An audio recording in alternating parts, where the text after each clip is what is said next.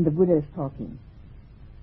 I teach a doctrine for getting rid of the mind-made acquired self, whereby defiling mental states disappear and states tending to purification grow strong, and one gains and remains in the purity and perfection of wisdom here and now, having realized and attained it by one's own super knowledge.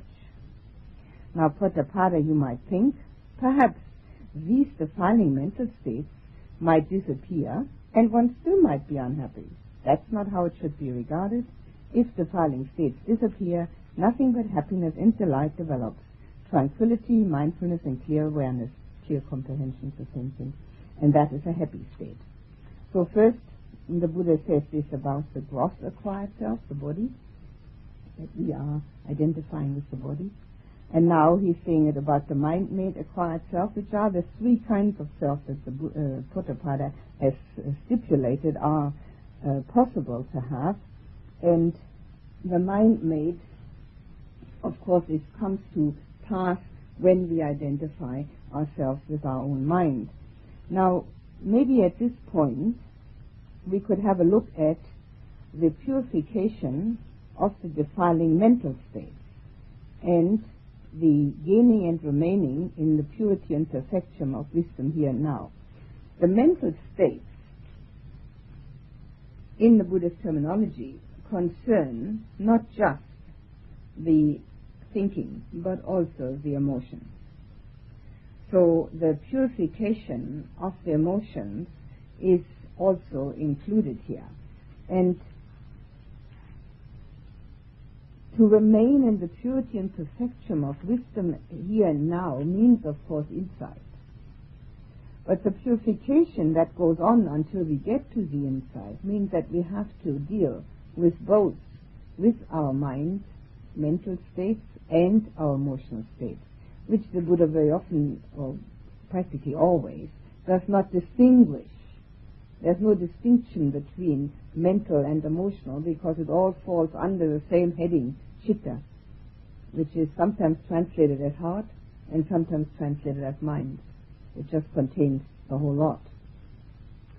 Now, the purification of our emotional states and our mental states have a very distinctive and quite direct formula for them. Now, I have already mentioned to you the formula for the mental state. I'll repeat it. It's probably one of the most important aspects of the teaching if we take steps to actualize this, this uh, formula.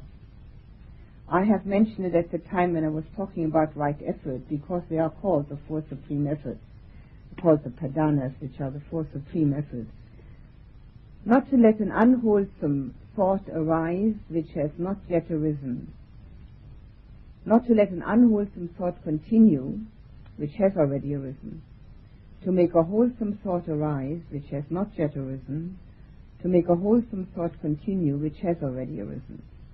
Now obviously a meditator has a great advantage there because he or she is not necessarily believing everything that the thoughts are proclaiming. A person who's never meditated usually believes what he or she is thinking. However, meditators also tend to do that. I mean, we're not immune from this. We also believe what we're thinking. But we might be more inclined to investigate it. And so we have this formula for the four ways of dealing with our mind, which means that we do not believe it if it is unwholesome, not profitable not skillful, not beneficial. When it is anything that's negative, we don't believe it. We know it's there, but we don't try to react to it. We don't try to continue with it, but try to change it, substitute it with something else, something wholesome. If we practice like that, in everyday life, purification is bound to happen combined with the meditative absorption. The meditative absorptions are the automatic purification system, but for that matter, any concentration, no matter how short-lived it is, is a purification system. One moment of concentration is one moment of purification. And by the same token, one moment of mindfulness is one moment of purification. Luckily, we can't do two things at the same time. We're either concentrated or have an unwholesome thought. We are either mindful or we have an unwholesome thought. It's either one or the other. So anything that we can do in those two directions, naturally, the more mindful we are, the more concentrated we are, the more of a purification system we have. But anything we can do in those directions will be of great benefit. But it has to be coupled with watching our thoughts during the day. And particularly here, where we are in a retreat, which is a quiet situation, we have a possibility to watch our thoughts rather than having to react to them as we are often called to do in the um, worldly life because things do happen rather quickly and one has to do something because otherwise things just don't seem to continue. Here we don't have to do anything. We have to, uh, we have the time to investigate what this thought is and change it. Now the ideal thing is to drop the unwholesome. But that's difficult because the mind has to latch on to something. You know very well from the meditation practice that the mind's always looking for something to latch on to. Whether it's wholesome or profitable or not, it wants something. So the same is in daily living and even worse. The mind needs something. So instead of the unwholesome thoughts, we can put something in which is quite neutral if we can't make it wholesome. We can take our mind off that and put it on something entirely different until our anger or upset or fear or anxiety has subsided again. And we can continue thinking about the same subject or the same person with equanimity. We don't have to continue thinking on, on the uh, un, unwholesome line. Now, the first um, instruction is, of course, the most difficult. Not to let an unwholesome thought arise which has not yet arisen makes is a very difficult thing to do. It takes enormous mindfulness. But since we are, hopefully, learning mindfulness, we could eventually become quite aware of an unwholesome thought which is in the offing. It hasn't arisen yet, but it's on its way. And what it does, it sends an unpleasant feeling ahead. It's a feeling of, well, it could be a, like mildly depressed, uh, it can be a feeling of heaviness, fogginess, a feeling of um, an unpleasant feeling, some sort of unpleasant feeling. And because the unpleasant feeling is there, if we don't watch out and now put the mind immediately on something wholesome, we will try to find a reason for the unpleasant feeling, and naturally that will be something negative. So if we don't watch, through mindfulness, we are caught in a vicious circle. Because the minute we have that negative thought, then we get another unpleasant feeling, which creates another unpleasant thought and another unpleasant feeling, and so on. And there is a, a circular movement of the mind, which we can only get out of if we watch it. So it is possible to become aware of the um, unwholesome thought before it arises, but it is difficult. We certainly can be aware of it when it has arisen. And a meditator must learn to disbelieve it and be able to look somewhere else. It is exactly the same action as having a distracting thought in meditation, dropping it and going back to the breath. Substituting the thought with the breath. Exactly the same action. And this is a very important action. And it's the only thing that we can do about our thinking that will bring peacefulness. So the defiling mental states, when they disappear, happiness and delight develops. Well, everybody wants happiness and delight. And having it in meditation is very nice and very, um, um, it's very uh, advantageous, but it's not enough because we don't walk around in meditation. So to do the to do this work of getting rid of the defiling mental state is a constant business, all the time. And if the mind has nothing that can be can arouse joy or is elevating to the mind, we can deliberately put it in. We can put it in through any kind of devotion we feel for Buddha Dhamma Sangha. We can put it in through any kind of love we feel for either a person or an ideal. We can put it in by remembering any of the Buddhist teachings which have given us joy. Anything at all. We can put it in. And once in there, we can keep it. And this is the instruction. And with that, the defiling mental states will become less and less, and happiness and delight will become more and more. what is necessary is mindfulness and clear comprehension. These are the two that are the, the tools for doing it.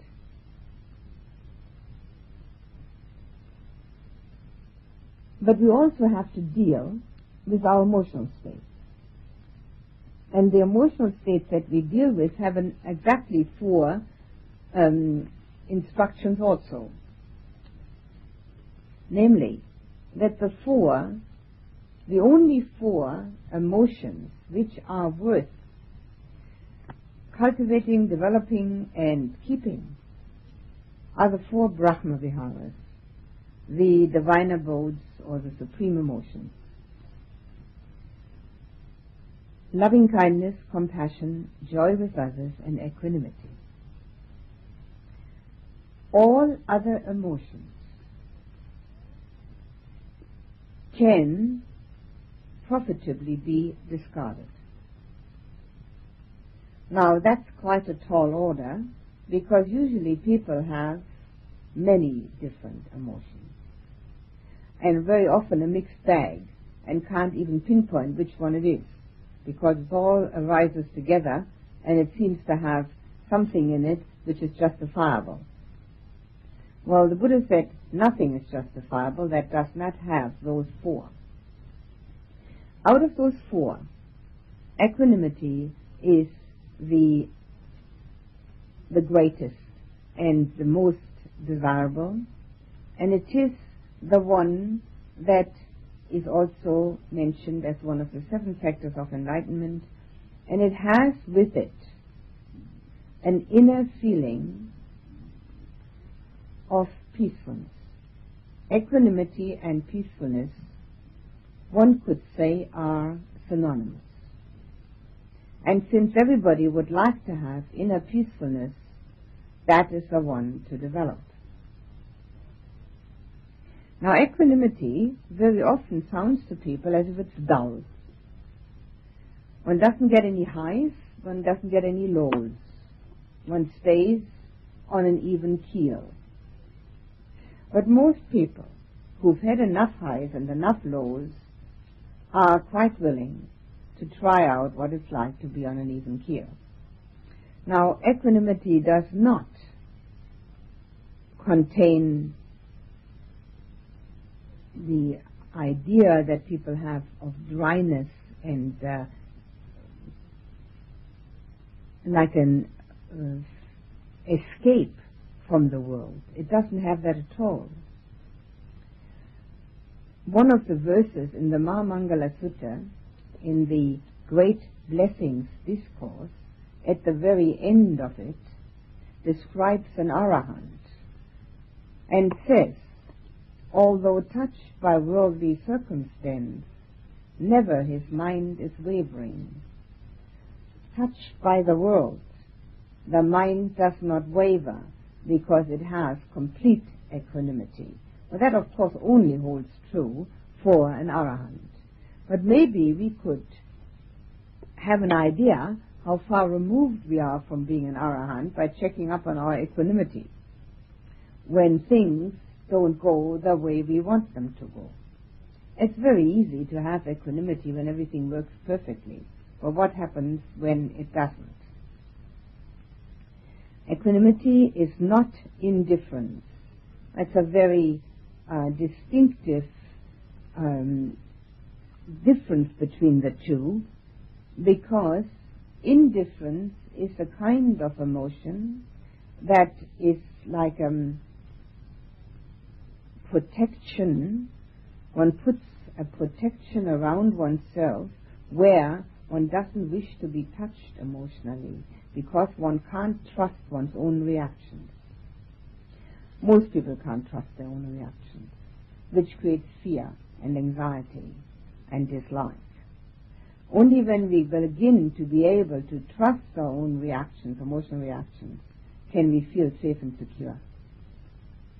Now, how do we learn to trust our own reactions? Through the development and cultivating of loving kindness and compassion so that whatever happens, hate and dislike does not arise. Now, when those two arise, that is the insecurity we feel because we know not only that it feels unpleasant, very unpleasant in oneself, it also creates fear because we're afraid that the other person is going to react in the same way. We always use the world around us as a mirror. It's the only way we can use it. It's impossible to see something in the world and people around us that doesn't exist within us. There's no way we can see it. That's why we say only a Buddha knows a Buddha. We wouldn't know when we meet one. And if he told us he was a Buddha, we'd probably sneer. Because we wouldn't have a clue what a Buddha is like. So we know very well what an angry person is like because we've been angry ourselves and we know exactly what that's like.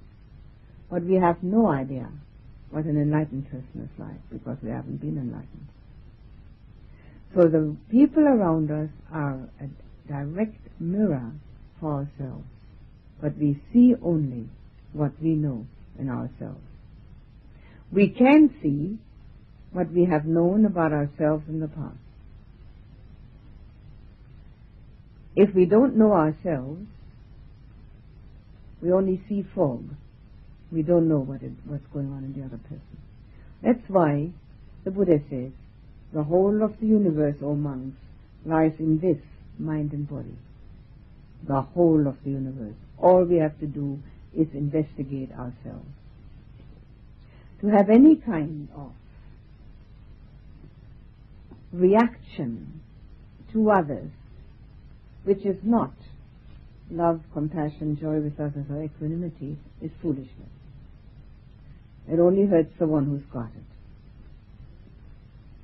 The foolishness which humanity perpetrates constantly is legion.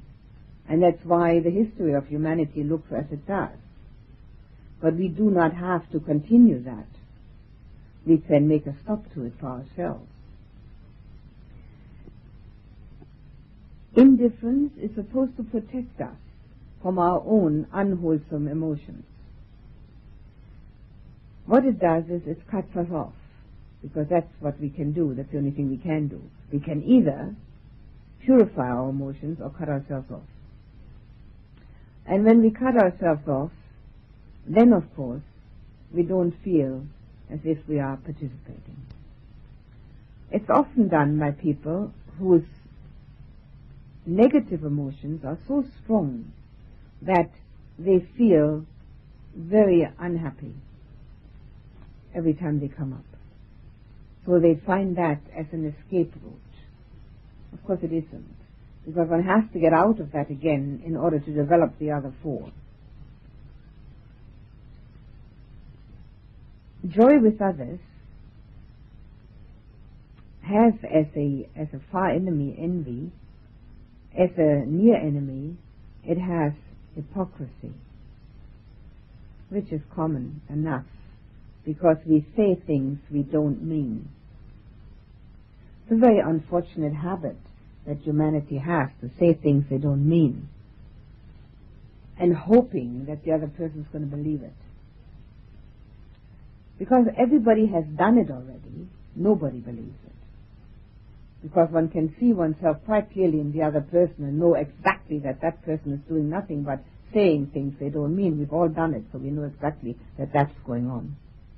So the sooner one stops that, the better.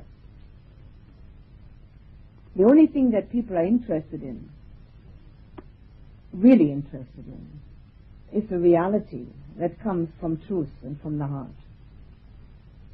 But hypocrisy is a widespread parlor game. And it's supposed to be necessary for polite society. It isn't. Love is necessary for polite society, but not hypocrisy.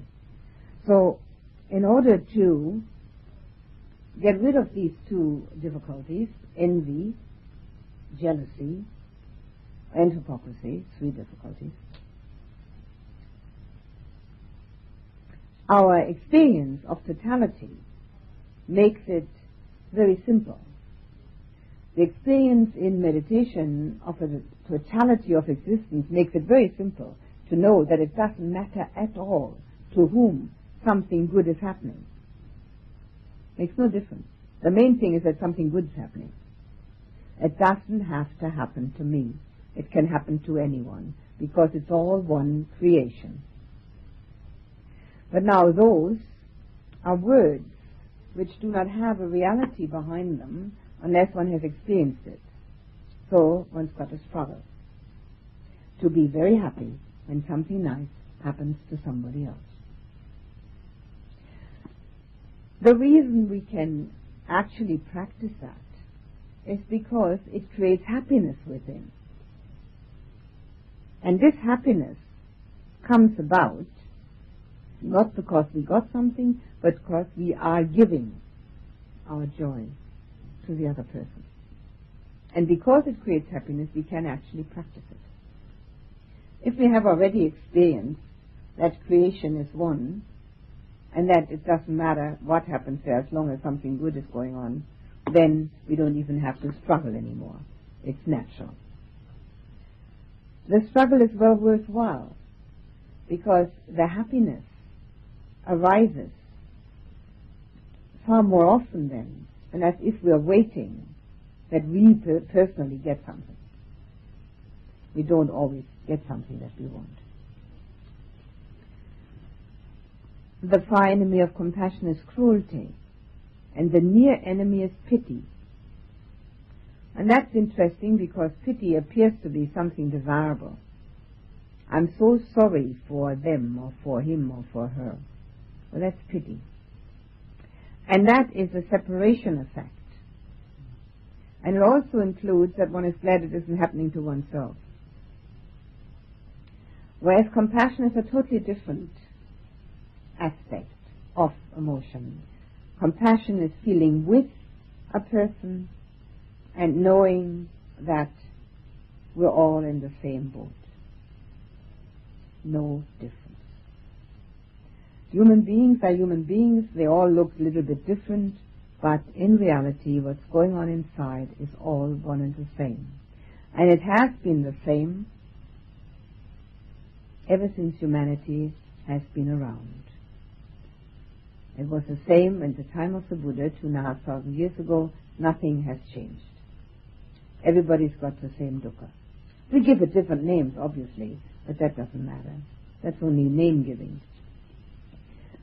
So compassion, the with feeling, the empathy with other people, comes about through the insight into our own dukkha It comes about through the insight again into creation as one.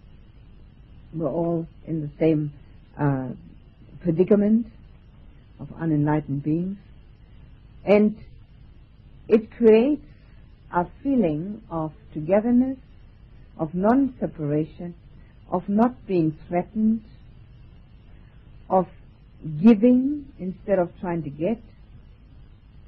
And again, it creates a feeling of security within because we know how we will react to somebody else's dukkha. We're not going to start crying and lamenting about it, which means that we have created double dukkha. We're going to have compassion instead. And compassion is a feeling which elevates, it's a feeling which is pure, and because of that, the inner security and safety feeling arises that we have a basis on which to relate to others. Now obviously all these four are not only relating to others, they are particularly also relating to oneself. We need to have the same relationship to ourselves as we have to others. But they come into force, real force, when it concerns our relationship with other people. And because this is usually our worst feature, relating to others, that's how we get all these family problems and uh, national problems and international problems because we can't relate to each other properly because we're always thinking we can hide behind some sort of screen invisible, makes us invisible from others. All we have to do is mouth a few polite words and everything be fine. Because of this um, absurdity, we don't learn to relate properly. We can't hide behind a, a screen and be invisible because whatever it is that others have done, they can see quite clearly. It's a mirror image.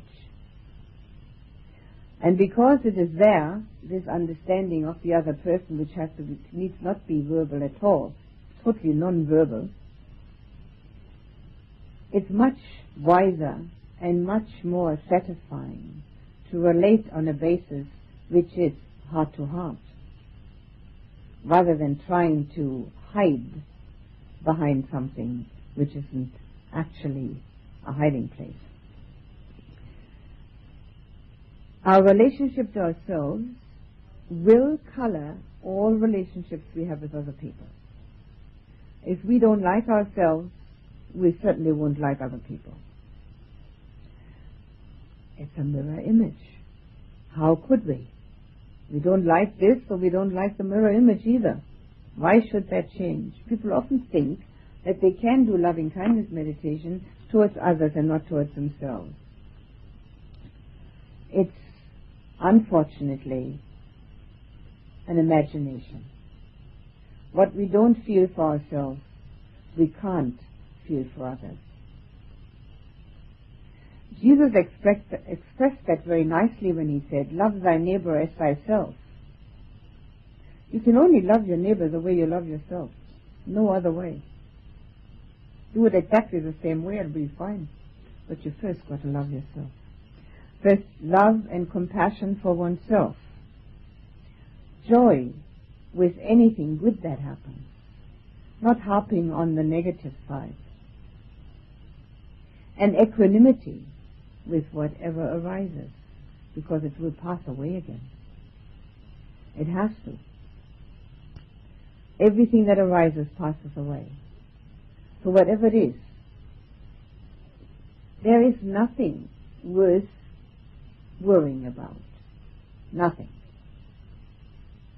But everything that is wholesome is worth doing. To worry about it is an aberration of the mind. It concerns the future or the past or some idea that we have put in the mind, an acquired self idea. Love is the thing that we know least about, and we write books about it, make movies about it, dream about it, hope for it, regret it, change it around, and nothing ever comes of it because we haven't got a clue what it really is. Love has its far enemy hate, of course, but as its near enemy, it has attachment. Love has an enemy of attachment, a near enemy, because it appears to be something that is love, being attached to some people. Now, obviously, there is some love included in that, but that kind of love is colored and discolored, I should say, with fear, with the fear of losing those particular people that have our love. And fear is the same as hate. We can't fear what we love, we can only fear what we hate. Now, we don't hate those people that we love. We hate the idea that they're going to get lost. They can get, they can die. They can no longer be interested in us, walk away, move away, change their mind, like people do. So it's never pure. Attachment is never the purity of love. It's always the wanting to keep. And love is something that's supposed to be giving only. So it has to become unconditional and not concerned with somebody special. As long as it's concerned with somebody special, we have limited it. We have given it a cage in which it has to find its comfort in a, such a limited place that it gets squashed. And it's always because of the worry and the fear that these people are not going to be there indefinitely.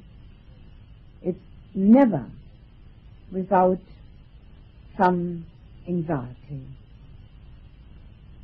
What the Buddha talks about when he talks about metta, M-E-T-T-A, which is loving kindness, but unconditional love can be also said like uh, translated. He talks about the cultivation of our heart quality. Just like intelligence is the quality of the mind, so love is the quality of the heart. And it has absolutely nothing to do with who is there, who is going to get it, whether anybody wants it, whether they're going to get it back. It has nothing to do with it. It is nothing but this cultivation and development of a heart quality which includes everybody and which is a giving of care and concern and warmth, of a feeling of togetherness, of being grateful and delighted to be able to love. And gratitude in one's heart that one is able to love strengthens that love. The misery of not loving is the misery of most people. They're always waiting for Prince Charming or maybe Princess Charming. Have to have it both ways, don't we? So that we can finally love somebody.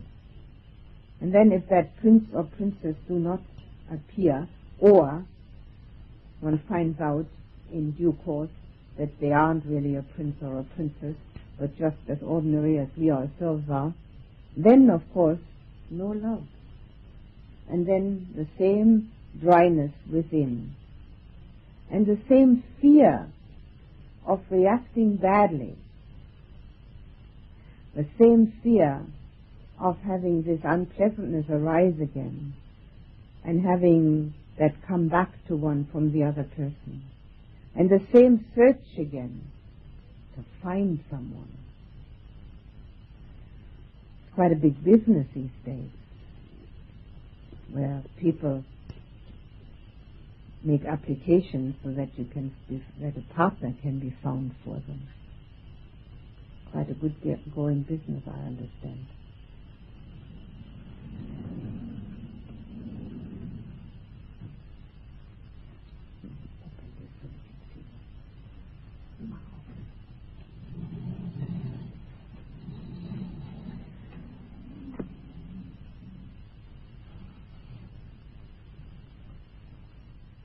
One of the problems with love is that it's always a business. Because we want to get back what we give. So it's a marketplace reality. We want to be loved at least as much as we love, preferably just a little more. Love is not a business. We have denigrated it to that. It's not just us, it's been done by humanity always, because we don't understand our potential. We don't understand our inner purity, because we don't get to see it. We believe the first thing that comes along, instead of trying to find out what really is. What really is that love is a quality that anybody and everybody can develop. And once they do, happiness and delight arises. There's a feeling of safety and security because that is what one carries around in one's heart. No difficulty then. People are difficult, certainly. We all are difficult. But is that a reason not to love? That were a reason not to love, nobody would love anybody. Anybody who's not enlightened is difficult, mostly to him or herself, and then always spilling a bit over to others, some more so than others. But what difference does that make? Is it any reason not to be intelligent just because there are no equations to solve or no uh, philosophers to read, does that mean that we give up all the intelligence in our mind? We wouldn't dream of it. We're glad we've got it. Well, why do we give up and not even cultivate the loving quality in our hearts? Just because there doesn't seem to be anybody around that is going to give it back. The one who's got the love and gives it out is the only one who feels it, truly. That others can feel a bit of it is a second result of it. But the one who's got it is the one who has love and doesn't have to look for anybody to love him. It's very nice if somebody loves one. Why is it nice? It's an ego support system. I am ever so lovable. And then that person changes his or her mind, and it's a tragedy because all of a sudden I am not so lovable. Why? What has changed? Nothing but the mind of the other person. Do we really want to be dependent upon that for the rest of this life? It's the most absurd situation that people voluntarily put themselves in. To be dependent upon another person's emotion to find out whether they're lovable or not. To be lovable is not even interesting, but to love, that is. So, if we develop our own heart quality of love, then we've got love. We don't have to look for anybody to do it for us. Because the other person would then have the love. We wouldn't. And the more of this love we give away, the more we've got. A wonderful law of nature which works without fail and which most people disregard totally, just like we usually disregard the laws of nature. We are all subject to them, but we don't seem to like them very much. They don't seem to fit into our dreams, into our schemes, and therefore we like to negate them or even get rid of them. The law of nature is that we all decay and die. We always want to forget about it. We don't want to have it true. A law of nature is that the more we love, the more we give away of love, the more we've got. Very few people try. There are some, of course. But most people are looking for somebody to love them. Just the opposite of what the Buddha taught. I must say what all spiritual um, disciplines teach. There's not a spiritual discipline that is worth knowing about that doesn't teach that. So what we have here are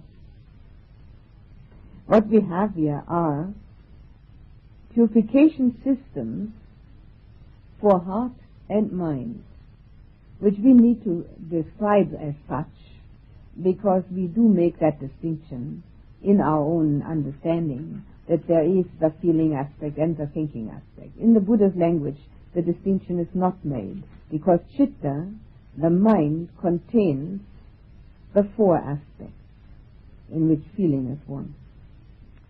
So here we do include that. So we have the uh, opportunity to let the defiling states disappear, purify, and then, because of this purification, and only with purification, can we gain the true insight. If it was not necessary to purify like this, we could gain insight by just hearing about impermanence, dukkha, and non-self. It's very difficult to argue with impermanence. It's quite clear, isn't it, impermanence? I mean, nobody argues with it. Or let's say hardly anybody. I don't want to exaggerate. But we can't get enlightened that way because of the lack of purity. When there is no purity within, our deepest understanding is blocked because of the impurity. So we have to have a purification pathway. And the path of the Buddha is often called the path of purification. The most famous commentary to the Buddha's teaching is the Visuddhimagga, the path of purification. That's a translation for it. We have the four ways of purifying the mind, the mental states, I should say, and the four ways of purifying the emotional states. Now these are aspects of work, spiritual work, in everyday life, outside of meditation.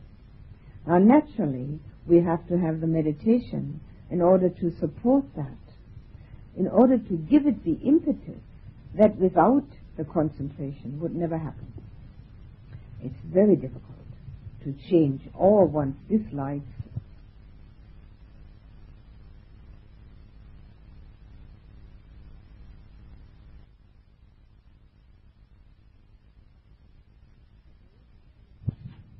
and it actually goes along the path of the absorptions not only do we stay concentrated a long time and therefore purify, but also we gain access to different states of consciousness as we have already discussed here.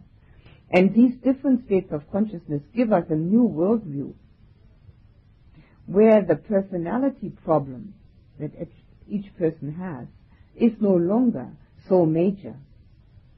A personality problem, with that I mean the problem of trying to protect and be that personality, having that person there.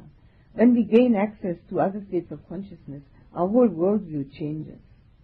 And all the things that are happening to us in daily life, small and minor or even major, are embedded in this greater worldview. So they no longer have the same impact that they used to have which is also part of the purification system. So the jhanas are the most important purification system, but they cannot be left only to their own devices, we have to work on it in daily life also. And we have those instructions of the Buddha. And again,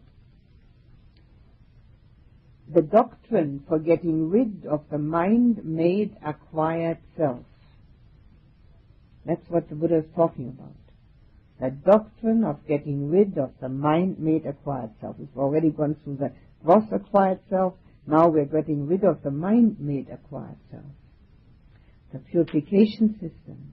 And then when the defiling states have disappeared, and we have become mindful and have clear comprehension, and the tranquility has arisen, then the inner states that are happy, happiness and delight are developed to the point where the purity of wisdom arises. Now this is the, the progression of the, of the practice which shows quite clearly that each step has to be taken. We can never um, leave one out. We have to take all of the steps. There are no shortcuts. Sometimes that it is taught that there are shortcuts, but there aren't. If there were, I'm sure the Buddha would have mentioned them. I'm sure they would have because that's all he was interested in for people to get enlightened. That's all he cared about. And this is all that the teaching actually is directed to. Whether we get there or not is a second matter. It's not of the greatest importance. I have not continued on the insight path today because I wanted to first get to the purification pathway. Now we've talked about the purification pathway and tomorrow I'll go on with the several steps of insight. Now you could ask some questions if you like. Yes, Margaret.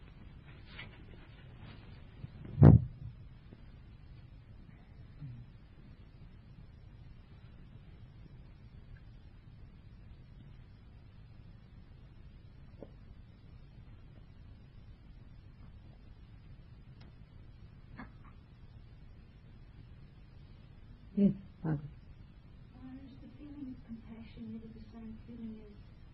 jhana?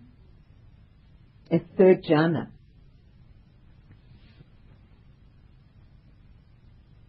No. What's the difference?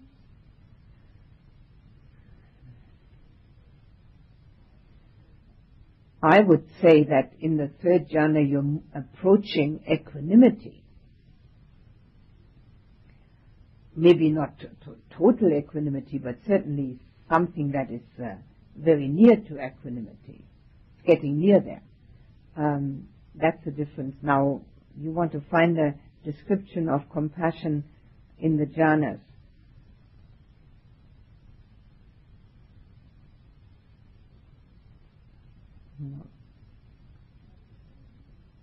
But you can use the jhanas, namely, you can go back in your, when you see somebody that is having uh, troubles, right? Or you see somebody whom you don't like. You can immediately remember the joy you had when you were doing the jhanas and have compassion because maybe that person hasn't learned it yet. So they don't have that uh, joy that you had, if you have it. And uh, maybe that will help to arouse compassion.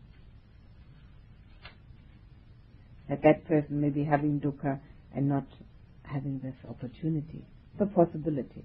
But a direct feeling of compassion is not in any of the jhanas. Would you please describe it? What compassion feels like. Yes.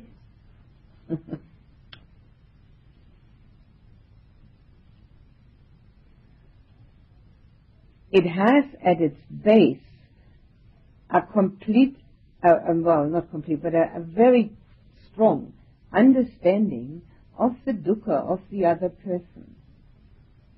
And this understanding, which is insight, of the dukkha of the other person brings about a feeling of closeness with the other person, because oneself has also had dukkha or has it or has had it.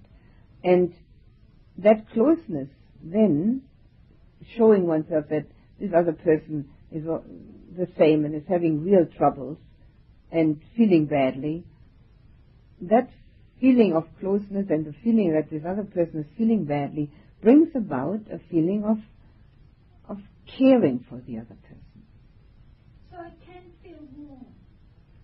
Uh, do you mean warm as opposed to cold, or do you feel warm like a um, strong feeling in the heart? Strong feeling in the heart. Yes, certainly. So it, Sure.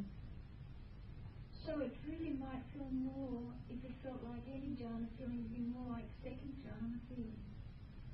Mm. No? Second jhana is joy. Some people have a very warm feeling in the first jhana, but that's uh, very physical. Second jhana is joy. It's not compassion.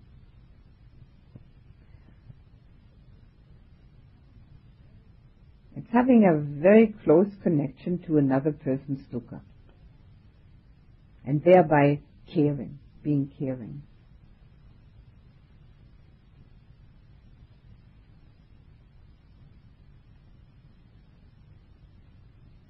I think that's about the best I can say about it. If I think of something else, I'll let you know. I can't think of anything else now.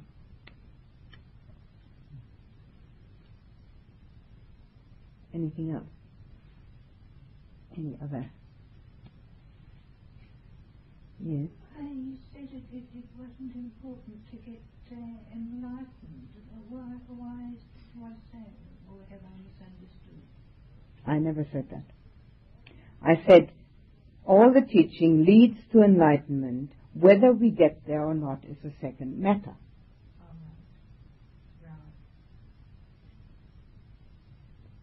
Luckily, I do remember.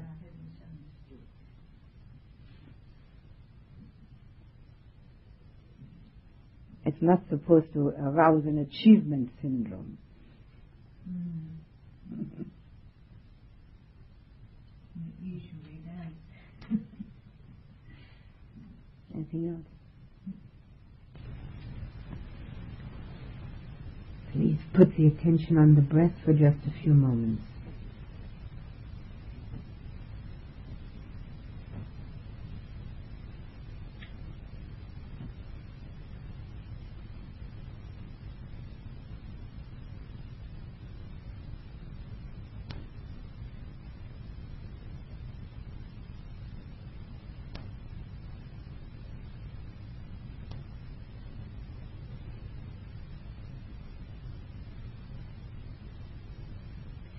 Go back with your mind into the past of this life and collect all the memories of the times that you have been really loving, compassionate, helping, caring for others. When there was purity in heart and mind, of thought and emotion. Try to collect as many memories as you can find and put those into your heart, those feelings that you had then.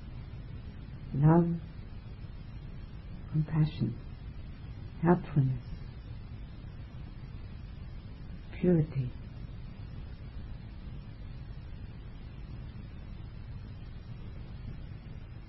Fill your heart with as many memories as you can bring about.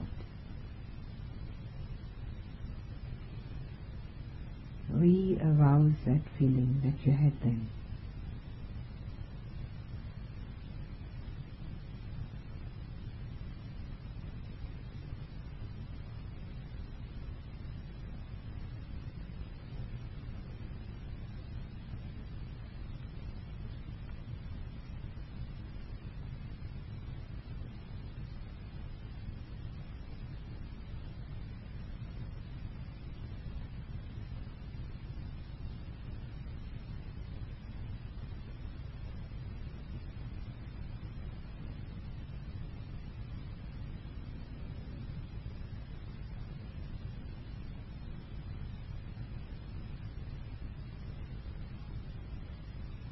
Let those feelings of love and compassion, caring, helpfulness, purity fill you,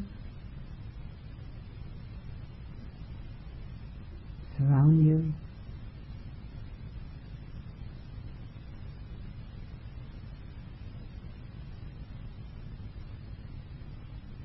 Bring you joy.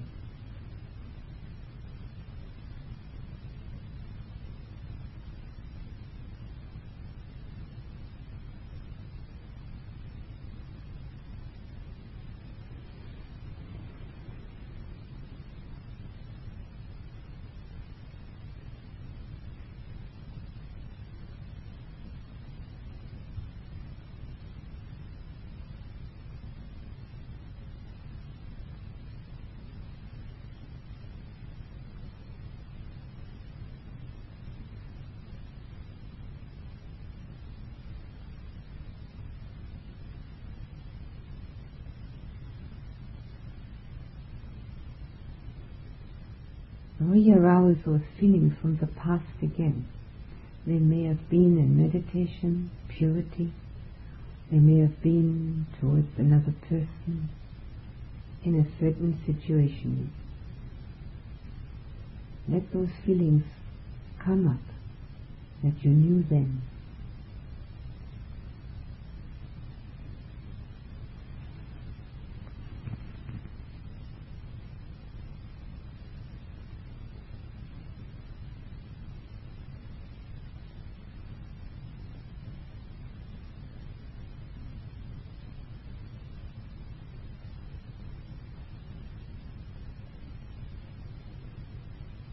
Focus on the one that's the strongest.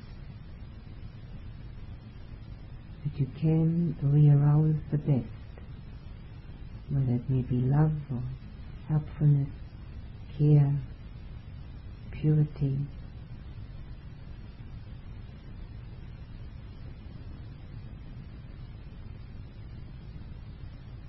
Giving up, giving Use the one that is the strongest.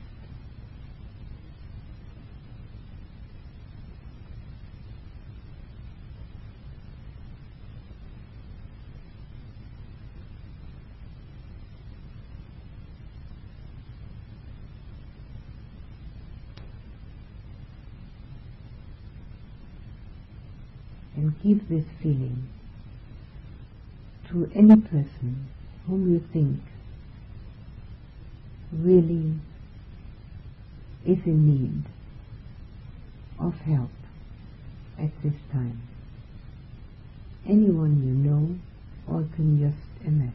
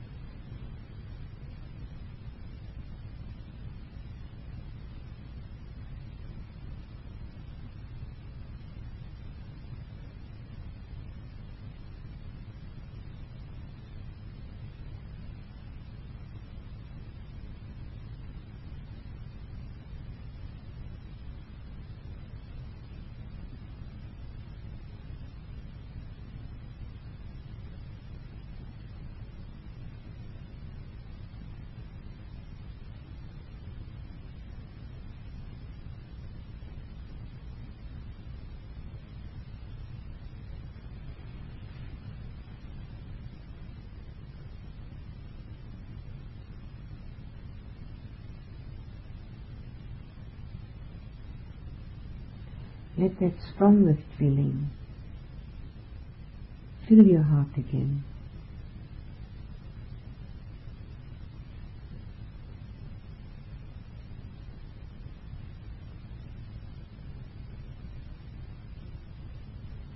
Let it be a totality of all the pure and good feelings you've had in the past. Bring them all together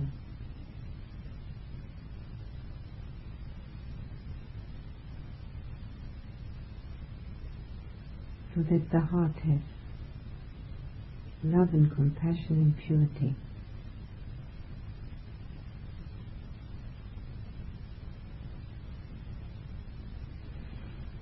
The strength of that, those many feelings.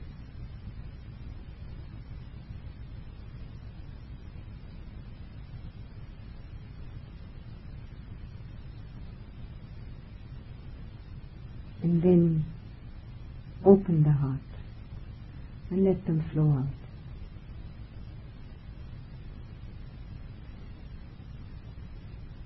Flow out into this room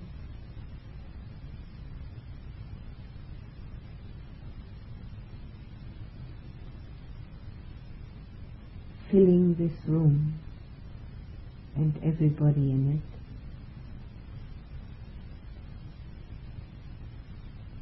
Filling the whole house.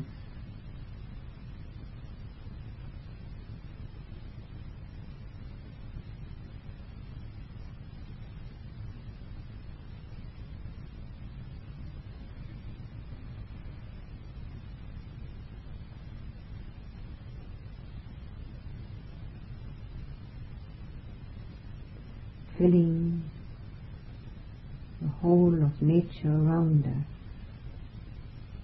creatures,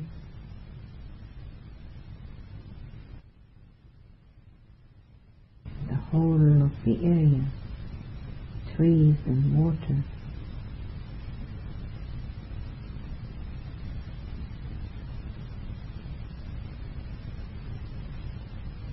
Let it flow further in all directions. The best and the purest that your heart can give.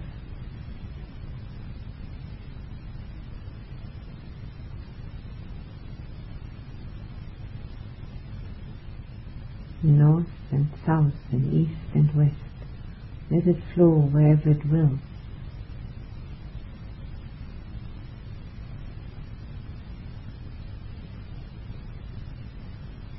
touching all of nature, all the creatures, people, beings that we can't see.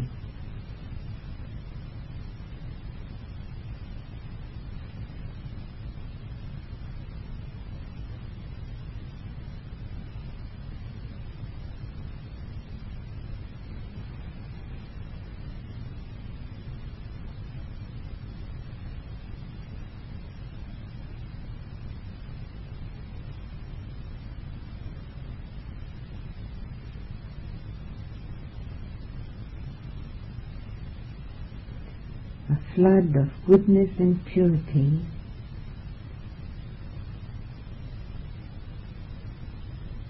that is in your heart and goes outward.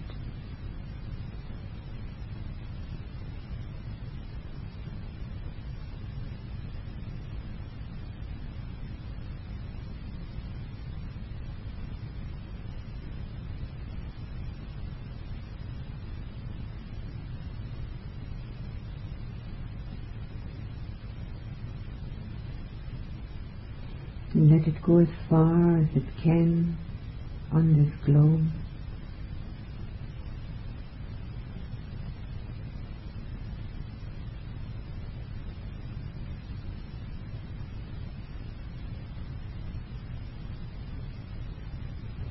Outward into the universe.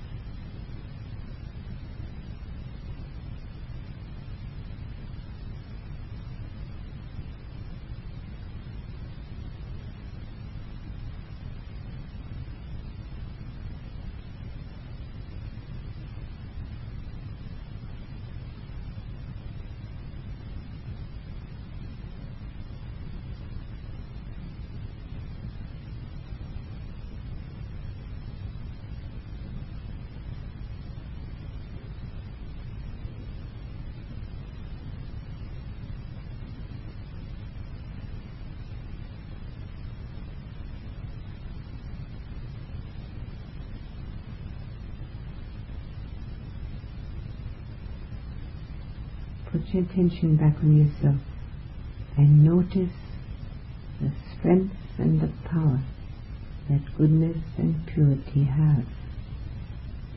Feel that in your own heart.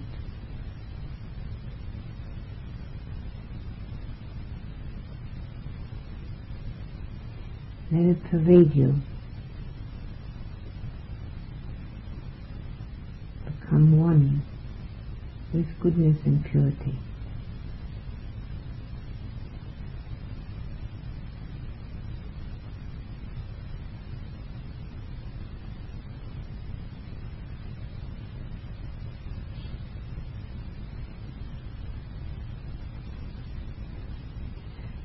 Yourself as a channel that can channel goodness and purity so that it may go outward from your heart.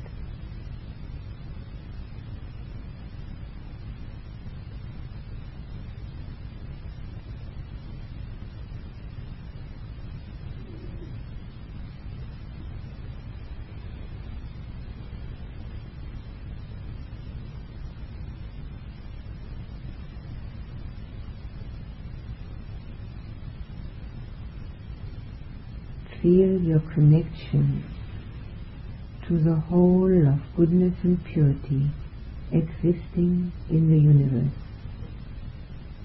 Let this connection actualize, feel it.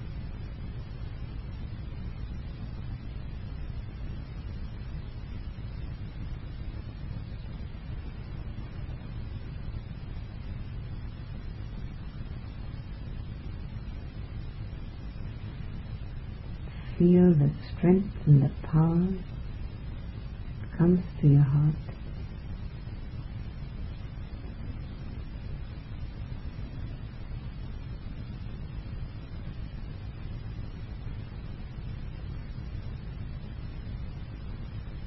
That you can then allow to flow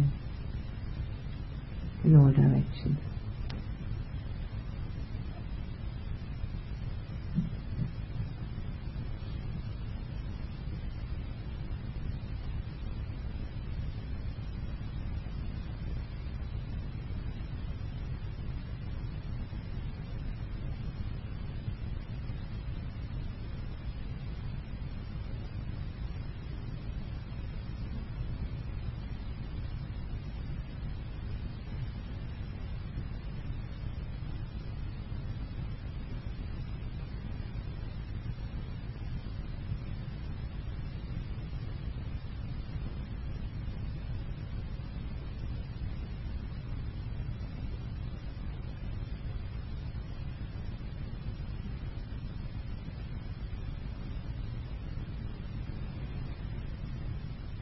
May goodness and purity be all pervading.